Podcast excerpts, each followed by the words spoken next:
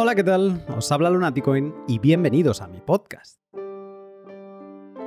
Las stablecoins, esos tokens digitales apoyados en cadenas de bloques públicas y que buscan reflejar el mismo valor de una divisa fiat, como podría ser el dólar, son, en mi opinión, un fenómeno interesantísimo en varios aspectos. Primero por demostrar que hay una gran demanda, sobre todo una demanda estable, de un medio de intercambio fuera del sistema bancario tradicional y sin la volatilidad de Bitcoin. Segundo, por la seguramente errónea elección del término stablecoin, que te hace reflexionar sobre lo que realmente significa ser estable y entender que seguramente tendría más sentido bajo el término pegged coin o moneda emparejada. Y por último, por la dificultad que supone para los diferentes emisores de estos tokens el mantener emparejado su valor al de la divisa de referencia. Este último punto, el de los mecanismos de paridad, daría pie a un podcast monográfico sobre la taxonomía de los diferentes grupos de stablecoin.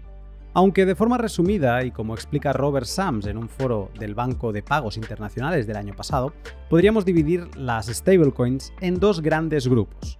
Las centralizadas, que emparejan el valor de los tokens con activos bajo su control y custodia, y las descentralizadas, que con alguna suerte de sistema y o algoritmo encuentran la paridad.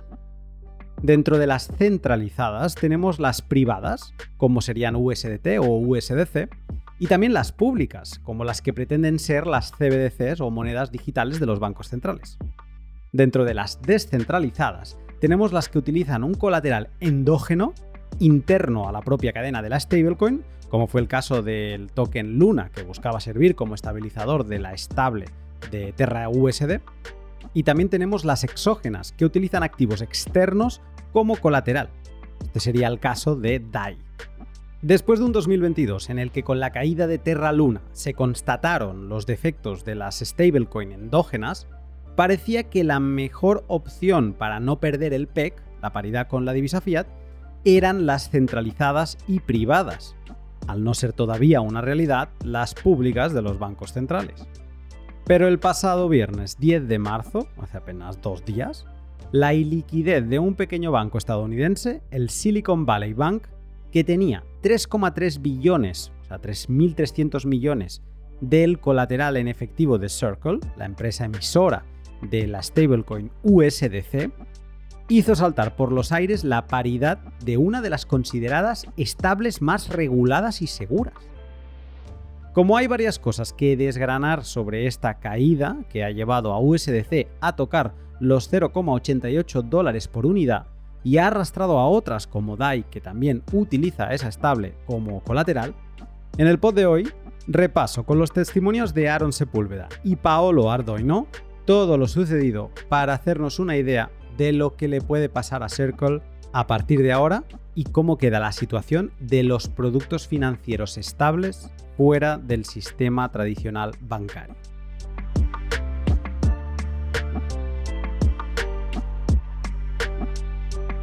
Si cuando escuches el pod te aporta valor y aprendes algo nuevo, la mejor forma que tienes de apoyarme es practicando el valor por valor, y lo puedes hacer desde cualquier aplicación de podcasting 2.0 como Fountain o enviando un zap a la nota de publicación en Noster.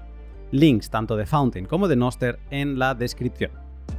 El bus más grande de esta semana está compartido entre tres personas, en concreto por Marcelus, que me lo ha enviado vía Fountain, y luego también por dos zappers, que todavía no consigo eh, hacerme la idea de cómo averiguar quién ha sido, pero lo conseguiré. Así que en la próxima sección de valor por valor compartiré quién ha sido y los comentarios. Antes de dejarte con el pod, una mención rapidísima a dos de mis sponsors que junto a mis Patreons hacen que este pod sea posible. Historias como la de hoy ponen de manifiesto la importancia de la autocustodia de tus Bitcoin. Si lo guardas tú, nadie puede quebrar y llevarse con él tus preciados satoshis. Y para ello lo mejor que puedes hacer es eh, pues cortando de raíz la posibilidad de que alguien custodie esos Bitcoin y dejar de comprar en casas de cambio centralizadas y hacerlo en Hodel Hodel, la web donde podrás comprar de otro particular con la seguridad de que nadie se va a ir sin haberte entregado los sats que te corresponden y sin que Hodel custodie esos Bitcoin en ningún momento. Van directamente a tu wallet. Puede dar algo de miedo al principio, pero es muy fácil y por eso hice un par de tutoriales que tienes disponibles en mi canal. Uno de ellos es tan solo de dos minutos. Y si no encuentras una oferta de venta que te convenza, recuerda que puedes publicar tu oferta de compra. como a ti te guste y así esperas a que aparezca un vendedor en algún momento. Así de sencillo. Eso es hodelhodel.com. Tienes más información en la descripción. Y Bitrefill, la empresa Bitcoiner con la que podrás vivir gracias a tus sats, eh, no todos tenemos la suerte de vivir en países como El Salvador y poder ir a cenar y a comprar diferentes cosas pagando con Bitcoin.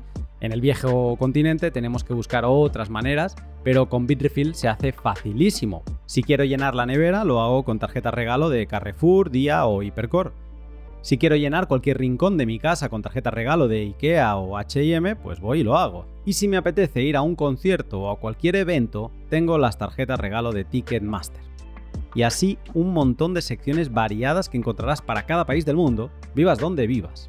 Así que anímate a coger el teléfono, de crear bitrefill.com y sorpréndete con su enorme catálogo de productos que puedes consumir ahora mismo con Bitcoin y Lightning.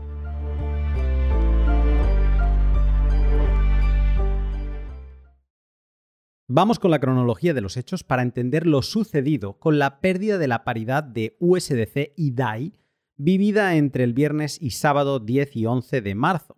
Y para ello hemos de hablar primero de un banco californiano, el Silicon Valley Bank, y cómo una crisis de liquidez ha sido la primera ficha de dominó en caer en la desestabilidad de las estables. Te lo podría contar yo, pero he pensado que mejor te lo puede explicar el presidente Roosevelt desde exactamente el 12 de marzo de hace 90 años desde 1933. Manda narices.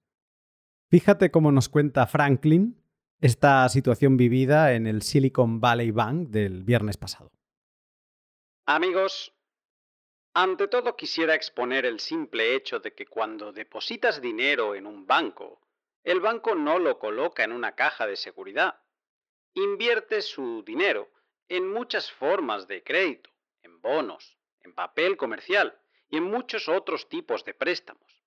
En otras palabras, el banco pone su dinero a trabajar para mantener los engranajes de la industria y la agricultura en movimiento.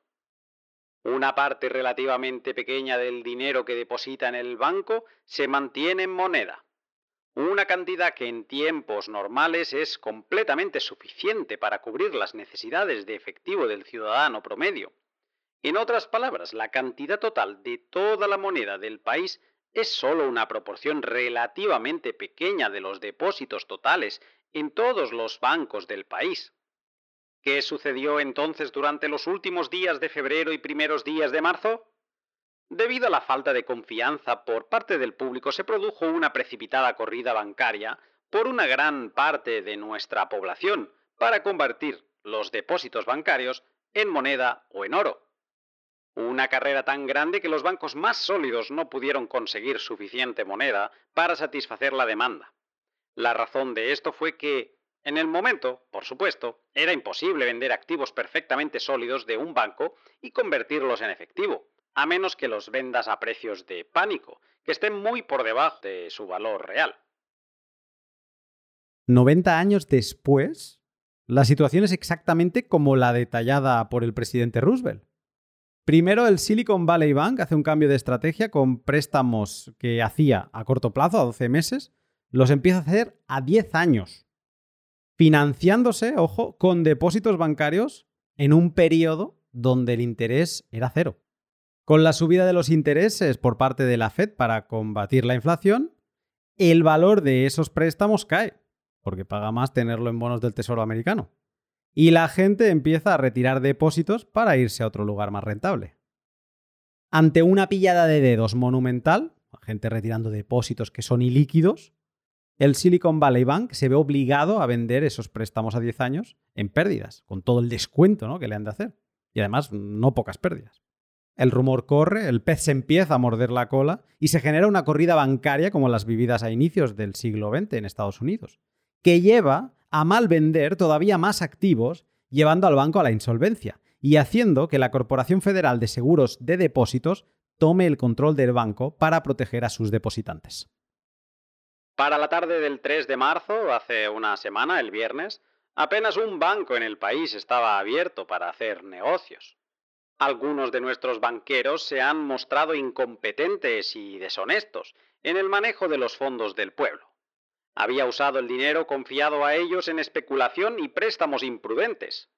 Por supuesto, esto no era cierto en la inmensa mayoría de nuestros bancos, pero sí era verdad en un número suficiente para dar miedo a la población estadounidense por un plazo de tiempo, haciéndolos entrar en un estado de inseguridad y en un estado de ánimo en el cual no distinguían, sino que parecían asumir que los actos de unos pocos habían ensuciado a todos. Y así se convirtió en el trabajo del gobierno el enderezar esta situación y hacerlo lo más rápido posible. Y ese trabajo se está realizando ahora mismo.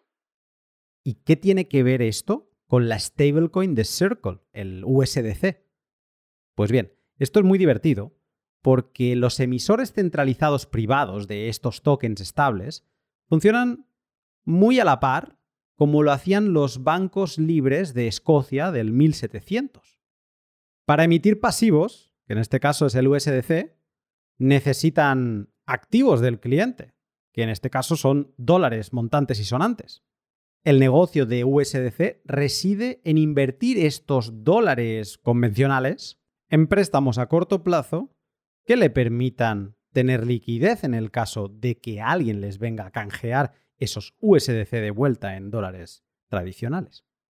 Se parecen en mucho y difieren en mucho. Por eso es interesante el tópico, porque vas a ver que donde el punto es bien sencillo, sus promesas de pago, a lo que le llamamos pasivos, se utilizan para hacer otros pagos. Son medios de cambio y son muy dinerables porque son muy estables. En eso ves la, banca escocesa, la banca canadiense de 1800, eh, banca escocesa de 1700, ves a los stablecoins, tienen la misma función. Para los bitcoiners, para que más o menos vayan viendo cómo está el asunto, estamos hablando de diferentes, el, el problema, vamos a llamarle, o el reto que tienen las stablecoins, es que los bancos, los bancos libres de Canadá y de, y de Escocia, sus deudas eran dinero en, layer, en, el layer 2 y entre ellos se hacían pagos con layer 1. ¿Ok? el, layer 1 era el oro, la especie, era el dinero base y el, ellos construían el dinero documento por encima de esa capa 1 que era el pasivo, el papel moneda.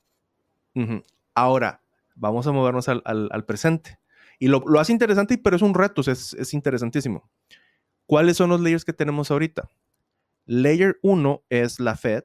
Los pasivos de la Fed es lo que ahorita funcionan como si fuera oro en el mundo. Y por eso es algo extraño porque es, son el oro del mundo, pero ellos lo crean como ellos quieren. O sea, es como que hmm, está muy extraño eso, ¿no? Y por, y por lo tanto Bitcoin Ah, emerge, o sea, punto, ¿no? O sea, la, intuición de todo mundo creo que está en el, en, el, en, el, en, el, camino correcto y por eso me gusta mucho la comunidad Beacon porque las intuiciones están bien, están, este, están en la dirección correcta.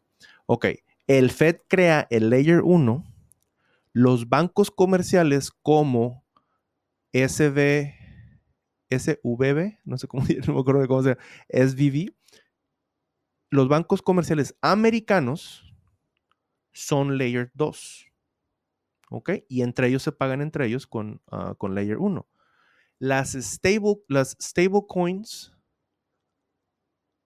se crean en el layer 3 y vamos a decir, entre ellos se pagan con layer 2. ¿Hasta ahí todo bien? De momento entendible. Capa 1, el dólar de la Fed. Capa 2, el, dólar en, o sea, el préstamo de la deuda, el pasivo de una banca comercial. Exacto. Americanos.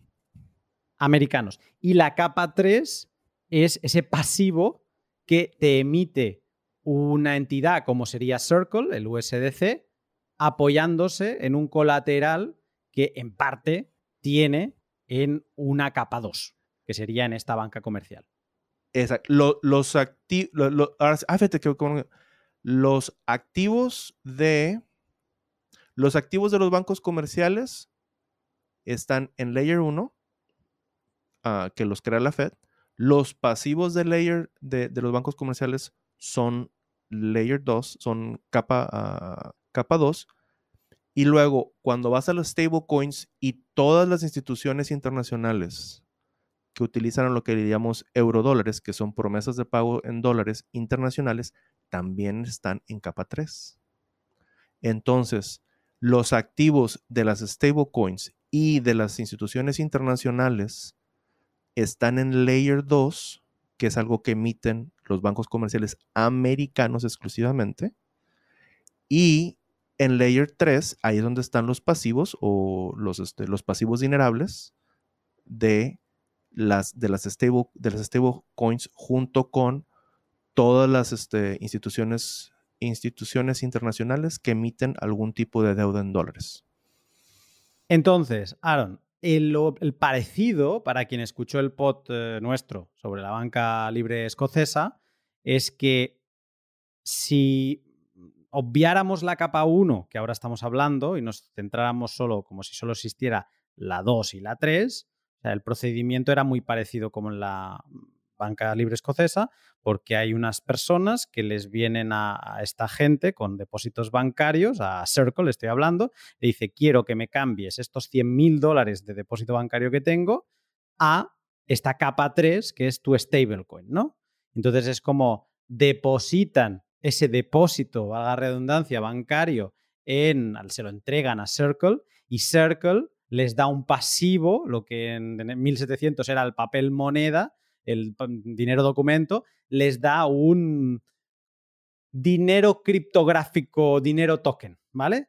Y entonces eh, ellos eh, pues pueden operar eh, en base a eso y digamos que Circle respalda prácticamente uno a uno el valor de esos tokens, pero no lo hace exclusivamente guardando cash en el banco, sino que como hemos podido revisar en sus em, certificados de transparencia que van emitiendo regularmente cada mes, tienen ahora mismo, el último es del 31 de enero, tenían 33,7 billones, o sea, 33.700 millones de dólares bonos del Tesoro americano y 8,7 tenían en efectivo en, diferentes bancos americanos. Exactamente. el paralelismo es parecido en este lado de que tú les entregas un depósito bancario, ellos te entregan un pasivo y ellos luego lo invierten, lo intentan sacarle un rendimiento a, eh, a ese depósito que les has entregado. Ahí el paralelismo es fuerte. La diferencia que me ha encantado es que la capa es distinta. Estamos una capa por encima. Y ahí está. Y la capa 2 se te puede caer. O hay pedacitos de la capa 2 que se pueden caer. En Escocia y en Canadá, los pedacitos de la capa 1 no se te pueden caer, pues ese es el dinero base. Ahí es donde está. ¿Por qué se, se devaluó USDC? Porque un pedacito de la capa 2, que es un activo, aunque sea muy chiquito, pero es un activo de las stablecoins, bueno, específicamente de USDC, hubo un cachito que ahorita no se cayó realmente, pero simplemente está congelado, entonces no, no, no, lo, no lo pueden accesar ahí está lo que te digo, esa diferencia es bien importante. Es importante destacar que lo que ha vivido eh, Silicon Valley Bank es de inicio era un problema de liquidez, que esto lo explicamos perfectamente en el podcast que grabamos, que no es que tú no tengas activos que puedan respaldar todas las los, los canjes que te está pidiendo la gente, los tienes. El problema es que has invertido, has dado préstamos a muy largo plazo y son ilíquidos. No puedes liquidarlos. Entonces te pasa un poco como le pasó al antiguo banco de, Escocia, que no tenía, o sea, que cuando la gente le vino, bueno, de hecho le vino el Royal Bank con todos aquellos billetes, no tenía liquidez para entregarle todo, lo tenía todo puesto en préstamos que, que le vencían a un año, a más plazo, ¿no? Y por lo tanto, tenía que esperar. Te lo puedo pagar, no te digo que no, pero te tienes que esperar. Y eso es un poco lo que le ha pasado al Silicon Valley Bank, que luego, por mala práctica, ha empezado a malvender para intentar apagar el incendio, ¿no? A pérdidas. Y eso, me comentabas eh, fuera de grabación, que le puede llevar a la insolvencia. Pero en un inicio, todo esto empieza por una crisis de liquidez, que de golpe el Silicon Valley Bank se queda sin posibilidad de poder entregar a sus clientes eh, lo que le están pidiendo, porque lo tienen en activos y líquidos, y uno de esos clientes es USDC. USDC le reclama, de momento al menos se ha dicho, 3,3 3,3 billones en dólares americanos o 3.300 millones, ¿no? Que se diría aquí. Eh, y esos no se los ha podido entregar, pero claro, eh, tiene pasivos, Circle, tiene pasivos emitidos, tiene tokens emitidos que en teoría están respaldados por esos 3.300 millones que tiene ahí y líquidos. Congelados. Ándale, ahorita están líquidos. Eran líquidos y ahorita están líquidos. Y esa es la situación en la que estamos. Exactamente. O sea, cuenta que se, transfiere. El problema de liquidez de, la, de un pedacito de la capa 2 se transfirió a, un problema de liquidez a, la, capa 3. O sea, hubo un contagio de falta de liquidez por muy malos manejos de este U de SBB. Ahí es hasta, hasta donde vamos. Entonces, ahí es donde está está el problema. El, ya vimos que hay similaridades y hay sus diferencias importantes. Ahora, ya se está recuperando USDC precisamente porque, y esto es una de las cosas importantes de por qué normalmente no ah, decimos que se tienen que diversificar los activos mm, nuestros y de los bancos también al parecer, USDC fue suficientemente responsable para que su reserva, el, dinero, el, activo más líquido, que sería un depósito bancario americano, no lo tenía en un solo banco. Parece que lo tenía repartido como en ocho bancos diferentes. Precisamente para por si, pasa algo extraño, este, no tienes acceso en un banco, bueno, tienes acceso a muchos otros. Inmediatamente inmediatamente cuando se empieza, todo el mundo empieza a vender la USDC, baja a que llegó tan bajo al, sí bajó al, al punto 8. Punto 88. Punto 89. Fue, fue, fue, lo, fue lo más bajo. es un 10%, 11% de, de, caída, que es bastante. Este, todo el mundo está, se, está, se estaba deshaciendo de la USDC y con el acceso que tiene a capa 2 de los bancos de los otros bancos donde, donde, tenía, donde tenía depósitos bancarios americanos, agarra esos depósitos, va y compra esas, este, parte de, su, parte de sus tokens para sacarlos de circulación y que el precio se recupere. Ya está más o menos recuperado en, a 96 centavos por dólar. Y ya están las cosas mejor. Mañana vamos a saber más, obviamente. Pero este, hasta ahorita las cosas se ven mejor. En un podcast que grabé en inglés hace un mes con Paolo Ardoino, CTO de la stablecoin más grande en capitalización, Tether, conocida por muchos, y que también el podcast en concreto acabo de publicar en paralelo con otros comentarios que hacía sobre Key, Noster y Per Credit, le pregunté sobre los parecidos de la emisión y liquidación de stablecoins con el dinero privado de la banca libre escocesa. Más concretamente sobre si en 2022 se vivieron duelos de pasivos como los vividos entre el antiguo banco y el Royal Bank de Escocia, de Edimburgo, en 1727. Su respuesta no deja indiferente y da una imagen muy realista de lo que va a tener que vivir Circle estos días para demostrar su liquidez.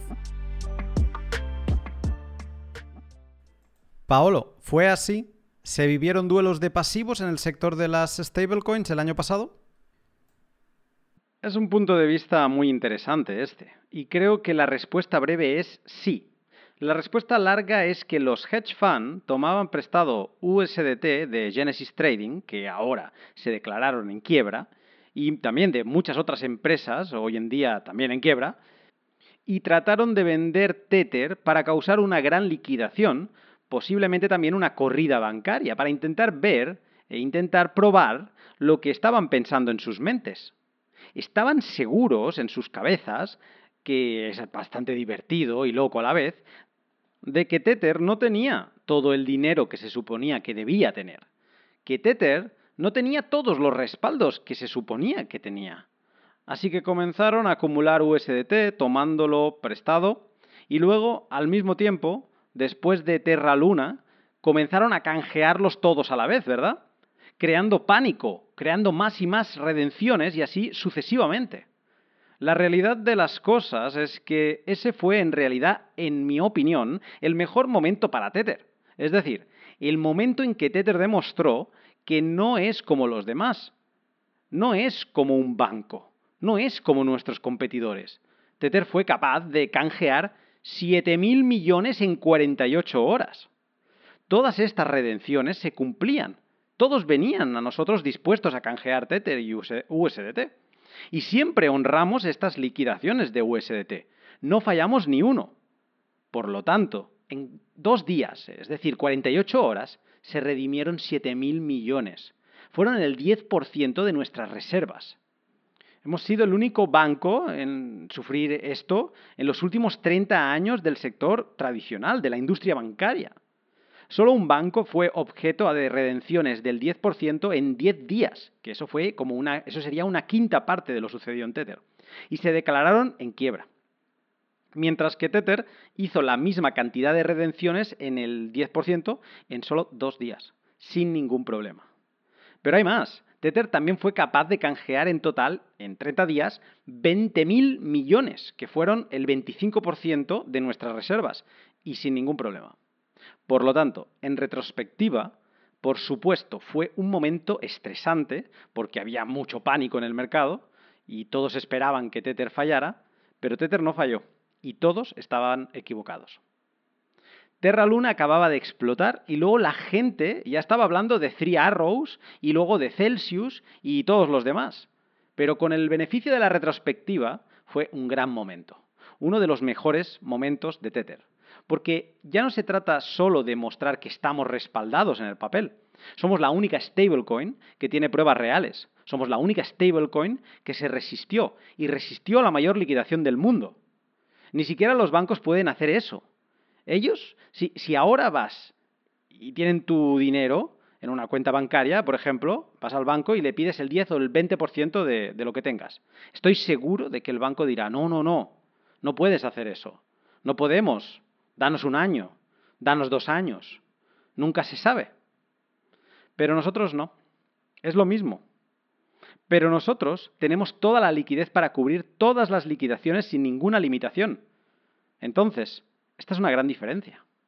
Y al final, todos estos atacantes, todos estos detractores, solo nos ayudaron a probar nuestro punto, que Tether es sólido. Es más sólido que cualquier otra compañía. Y todavía más. ¿No es poético lo que pasó recientemente? Todas las empresas, mm, ¿sabes? Em, muchos de nuestros competidores, muchas otras personas de la industria que de hecho mm, había personas como líderes de la industria que nos atacaron durante los últimos cinco años diciendo lo peor sobre Tether. Y buena parte de estas personas ahora están solicitando el concurso de acreedores. Así que creo que encuentro esto extremadamente poético yo como persona solo miro a mi propia casa y, ¿sabes? Nunca deseo el mal a nadie, por supuesto. Pero de alguna manera encuentro poética esta situación porque para mí es importante que antes de que la gente te ataque, primero han de mirar en su propia empresa y en su propia bandeja. Otra pregunta que tenía es que en la época de los bancos libres de Escocia, la cantidad mínima que se podía canjear en un banco era de una libra. En oro, eso era un cuarto de onza. ¿Cuál es la cantidad mínima que alguien puede canjear pasando de Tether a dólares sólidos? Bueno, la cantidad mínima de canjeo y de emisión, porque son simétricas, es de 100.000 dólares. El tamaño, por supuesto, no es conveniente para un minorista, lo entendemos, pero la verdad es que la mayoría de la gente minorista realmente está utilizando intercambios. Entonces los mercados van al mercado secundario para canjear, ¿no? Eh, entonces, pues no sé, vas a Coinbase, vas a Kraken, vas a Binance y puedes ir a todas partes. Puedes canjear mm, pues USDT hasta por un centavo, ¿verdad? Por eso que Tether eligió 100.000. Y mm, déjame que te diga una cosa, porque en retrospectiva, de nuevo, estoy orgulloso por la visión de nuestro equipo financiero. Tal vez hayas visto lo que está sucediendo últimamente con, no sé, con bancos como Signature que han impuesto un límite mínimo para los eh, envíos de transferencias también de 100.000 dólares. porque eso es lo mínimo reconocido a nivel global para las instituciones. Por lo tanto, creemos que Tether debería servir directamente a las instituciones, porque entonces podemos controlar mejor todas las políticas y prácticas de KIC y anti-lavado de dinero. Así que si tenemos 100 clientes en lugar de 10 millones de clientes, podemos garantizar la máxima protección para Tether. Porque proteger a Tether, Tether es un bien común, es algo que es importante para todos es algo que necesitamos proteger y asegurarnos de que respete todas las reglas. Porque recuerda, Tether es centralizado. Está usando la industria bancaria, así que si podemos hacer nuestro mejor esfuerzo garantizando que no tenemos eh, muchos clientes, pero, sabes, eh, la mayoría de los clientes, pues deberían ser institucionales.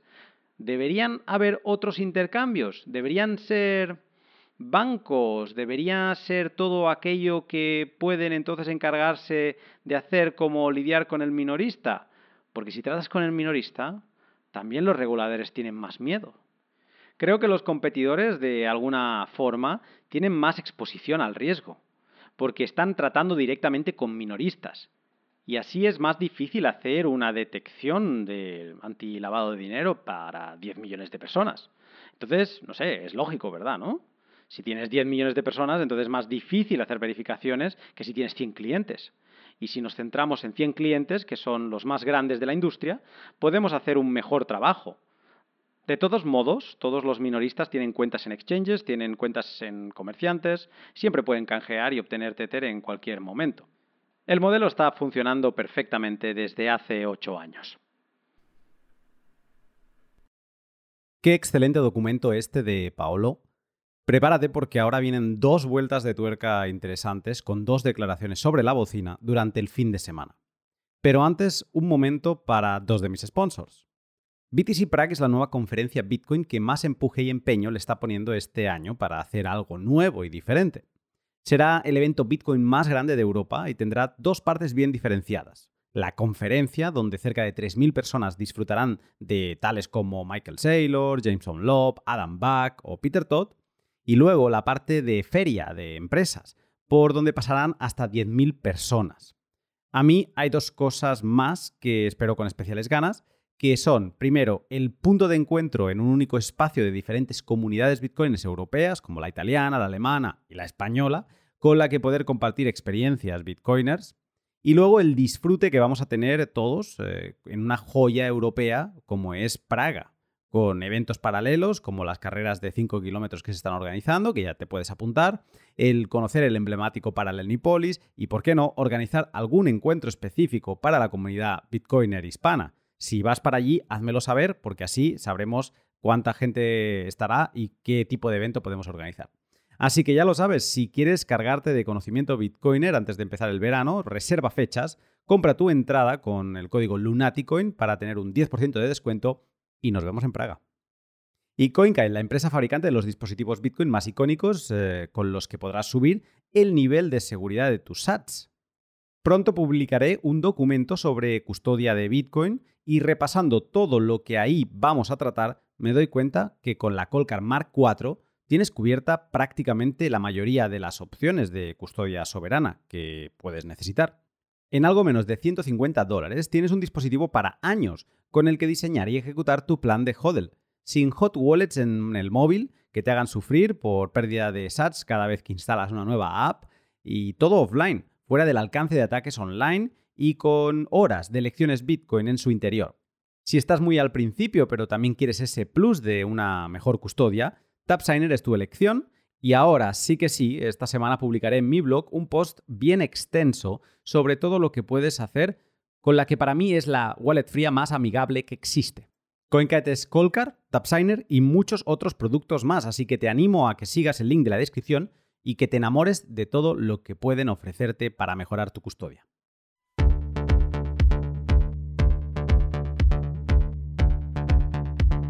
Comunicado de Circle sobre el estado de USDC en relación al Silicon Valley Bank del sábado 11 de marzo de 2023.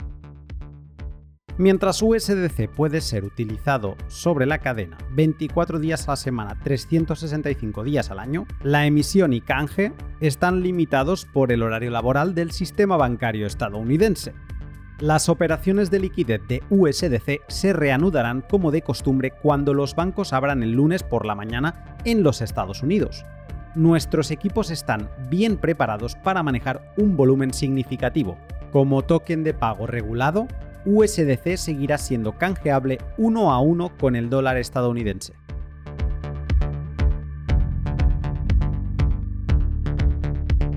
Sobre el reinicio de la canjeabilidad de USDC por USD, que hará Circle a partir de mañana lunes, Roosevelt ha querido decir lo siguiente.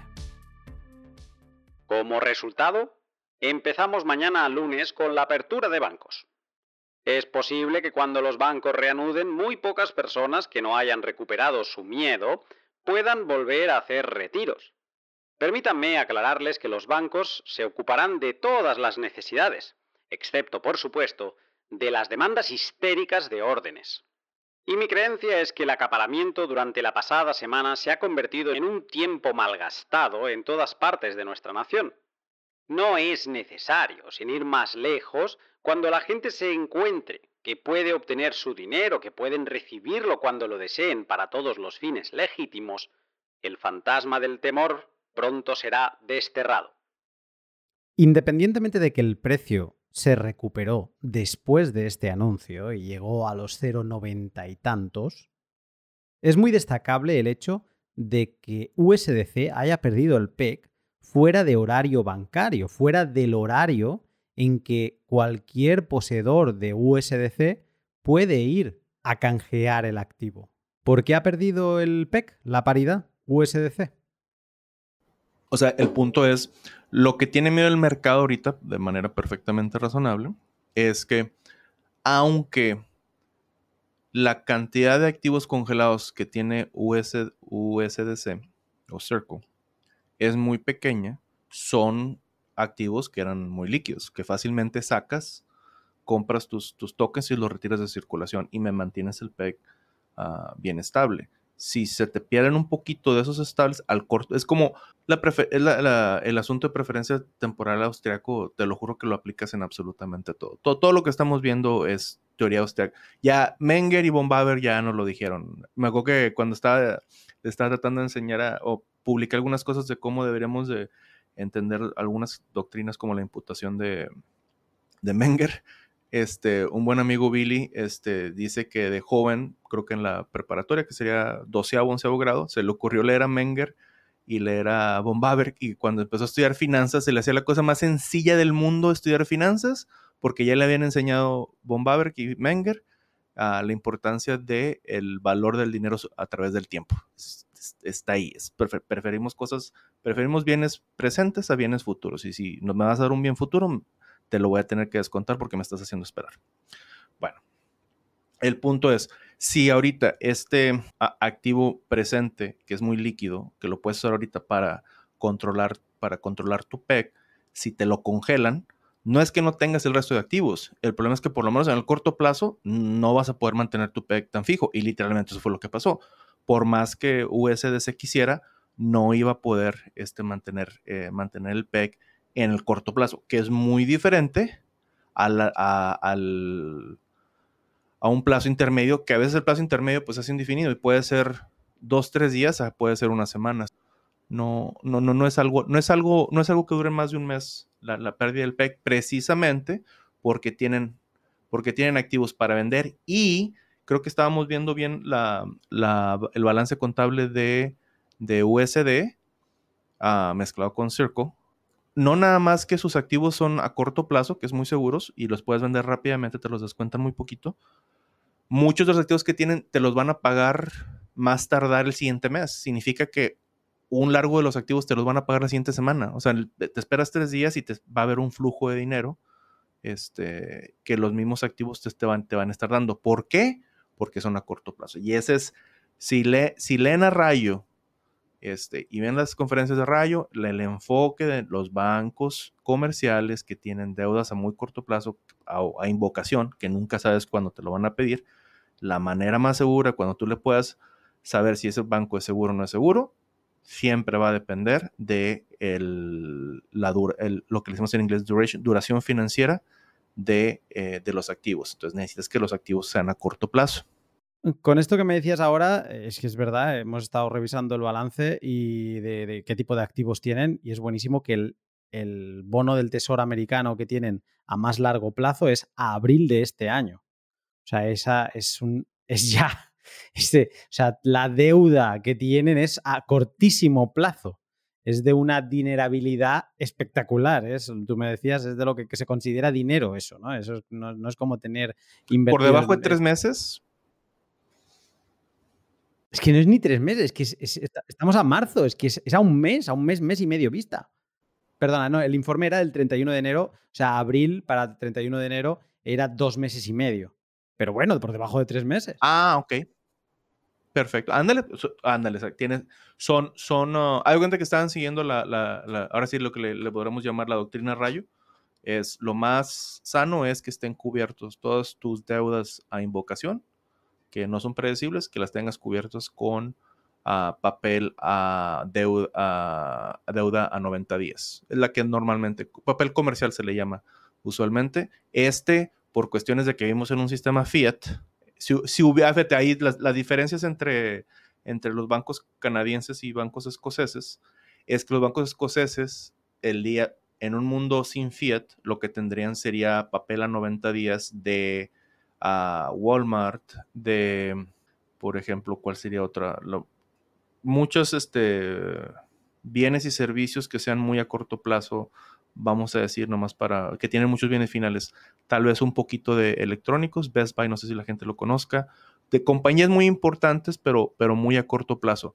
Por cuestiones de que vivimos en un mundo fiat, haz de cuenta que si lo estamos viendo otra vez como si fueran por capas, hasta mero arriba de la capa dinerable tienes los pasivos de la Fed, pero un poquito más abajo, en vez de tener compañías de alta calidad, lo que tienes es el gobierno de Estados Unidos y el gobierno de Alemania.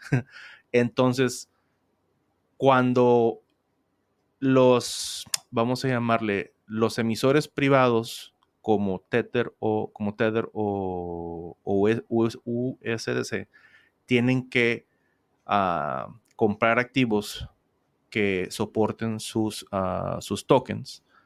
En un mundo donde el gobierno no estuviera metido en todo, lo que tendrían sería deuda a corto plazo de compañías importantes como Walmart, este, Apple, lo que tú quieras.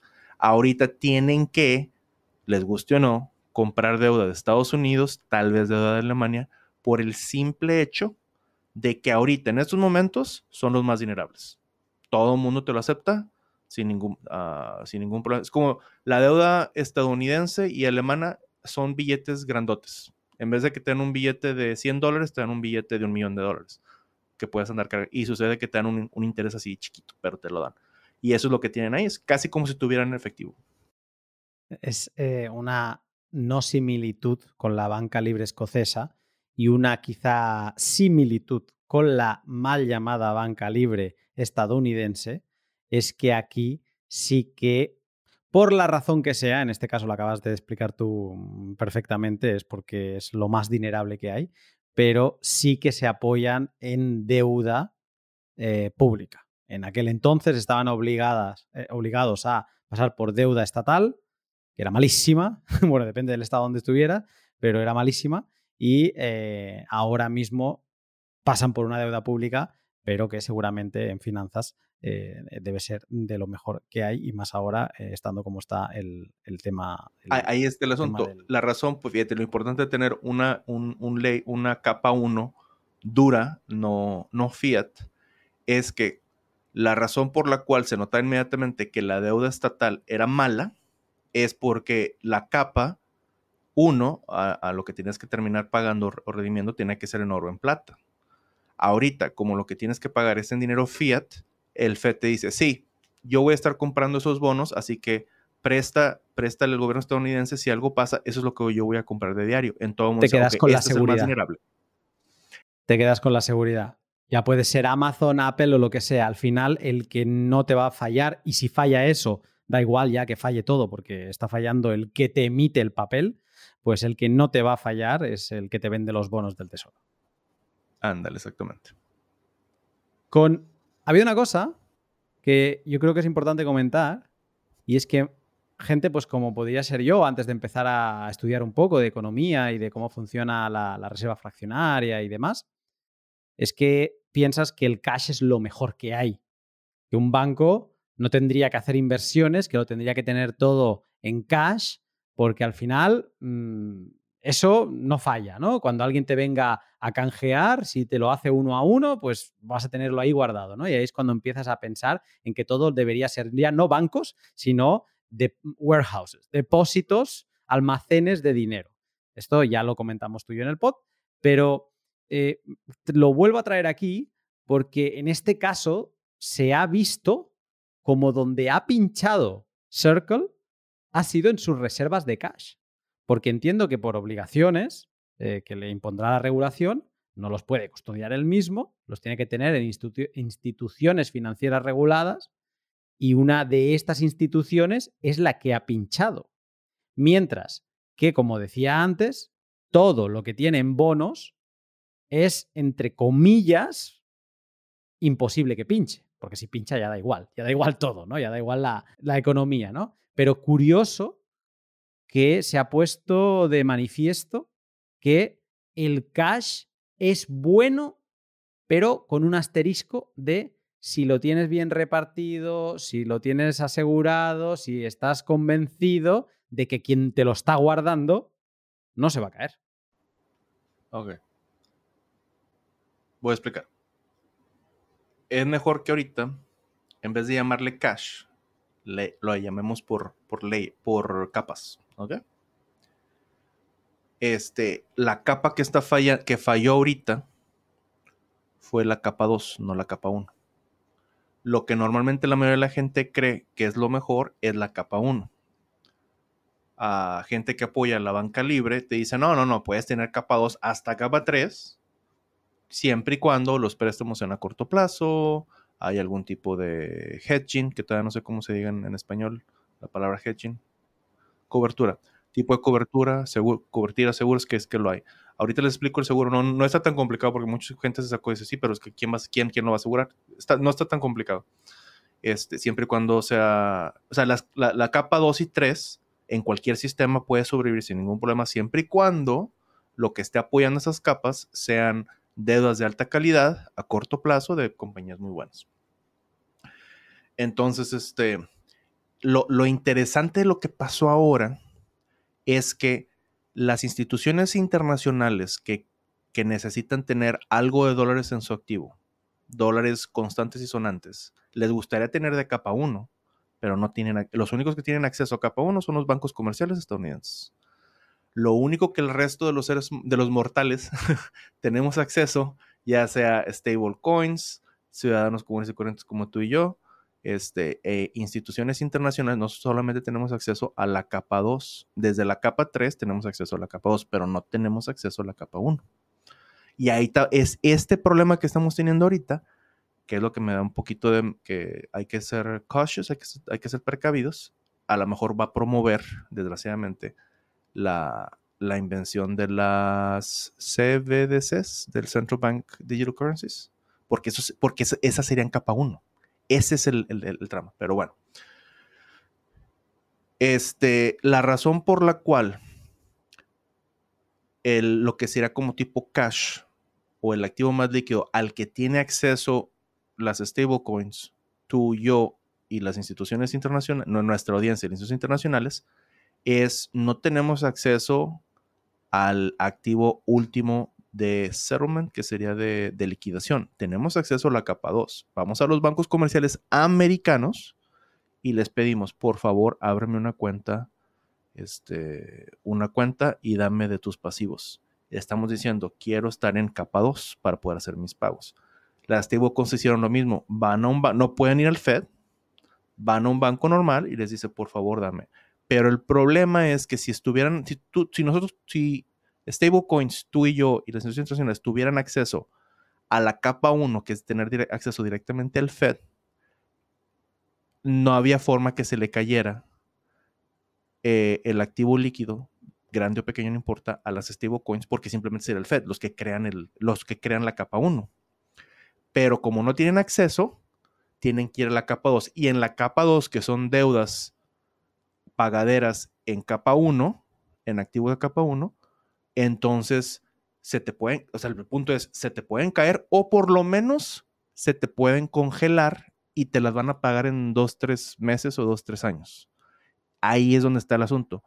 Que pasa en, el mundo sano de la banca libre canadiense o, canadiense o escocesa, era, era el punto. Todo el mundo tenía acceso a capas. Simplemente comparabas este oro y pues ya estabas en capa 1. Así, o sea, no tienes que pedirle permiso a nadie Simplemente vas, compras oro, es más, con, tus, con los aretes que compres y con la, tienes acceso, ya literalmente estás en, estás en capa 1, vas a capa 2 cuando tengas que hacer pagos que no quieres cargar y ya, pero tú, el ser humano común y corriente puede ir y venir de capa 1 a capa 2 sin ningún, sin ningún problema, sin intervención del gobierno. Este, y ya, nada más, y capa 3 a lo mejor algunas este, instituciones muy sofisticadas o lo que tú quieras tal vez ni siquiera, ni siquiera se necesitaba, pero ahorita necesitamos esa capa 3 que solamente tiene acceso a la capa 2. Por eso se te, porque es el asunto, la capa 2, aunque sea poquito, se te puede caer, aunque sean ah, algunos, algunos pedacitos. Y eso afecta la liquidez y la capacidad de pago de los que emiten a capa 3, que en este caso serían los stablecoins y el euro dólar. Última hora.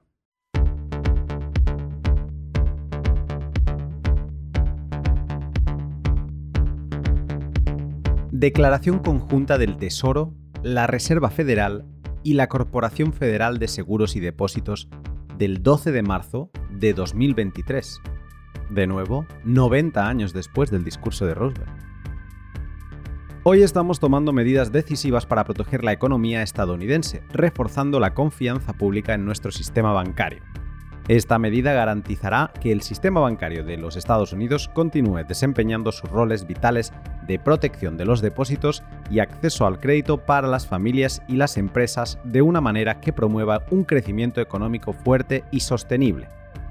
Después de recibir una recomendación del Consejo de la FEDIC y la Reserva Federal y consultar al presidente, la secretaria Yellen aprobó acciones para que la FEDIC completase de manera satisfactoria la liquidación del Silicon Valley Bank de Santa Clara, California, sin que se vean afectados los depositantes.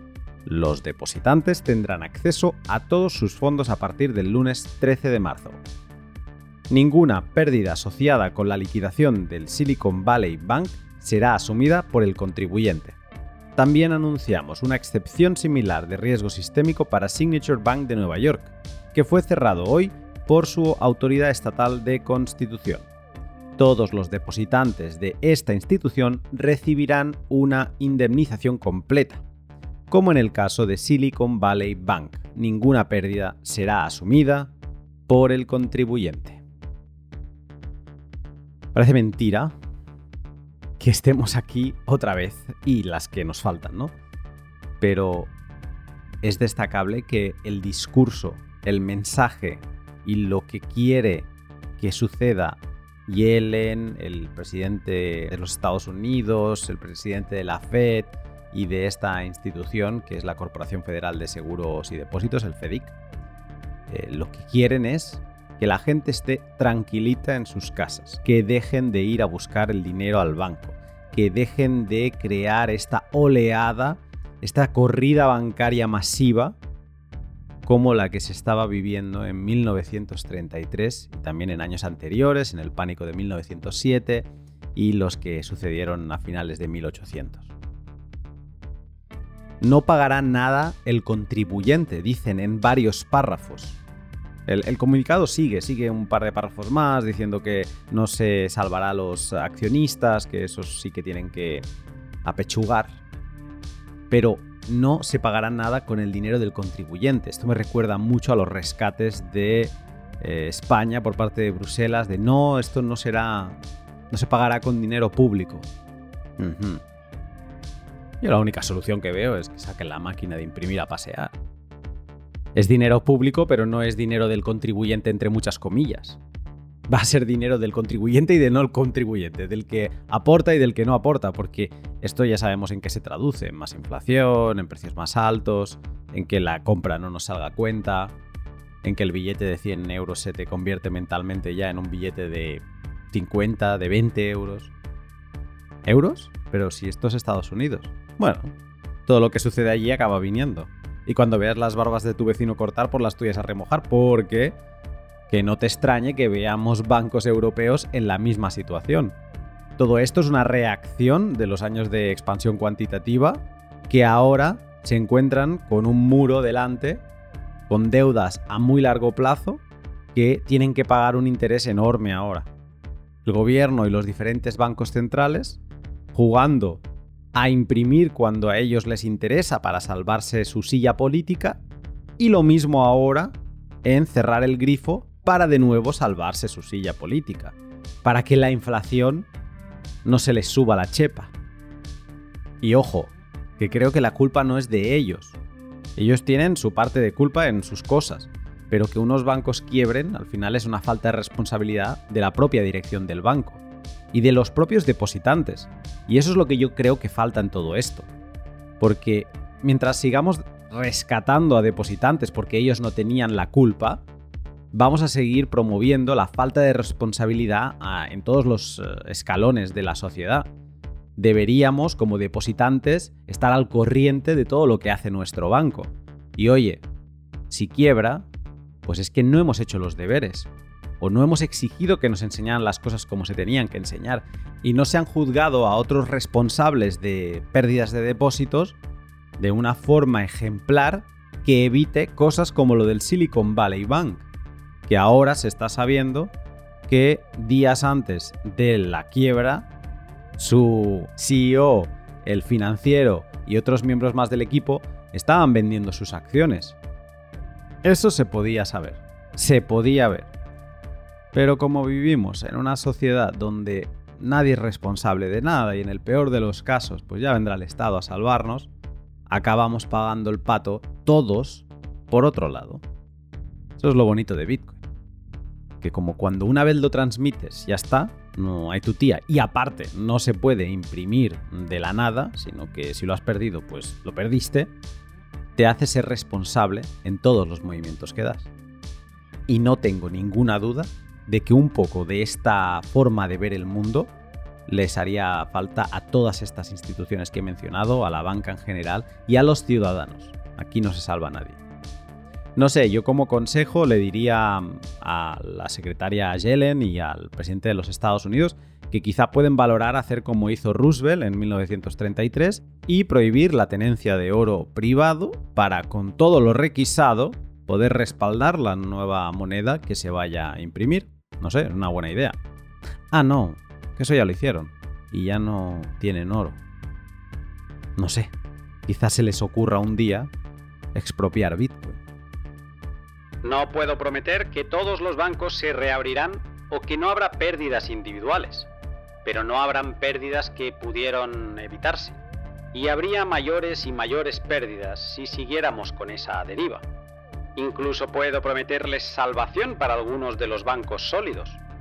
No estaremos solo en la reapertura de los bancos sanos, sino también en la creación de más bancos sanos a través de la reestructuración.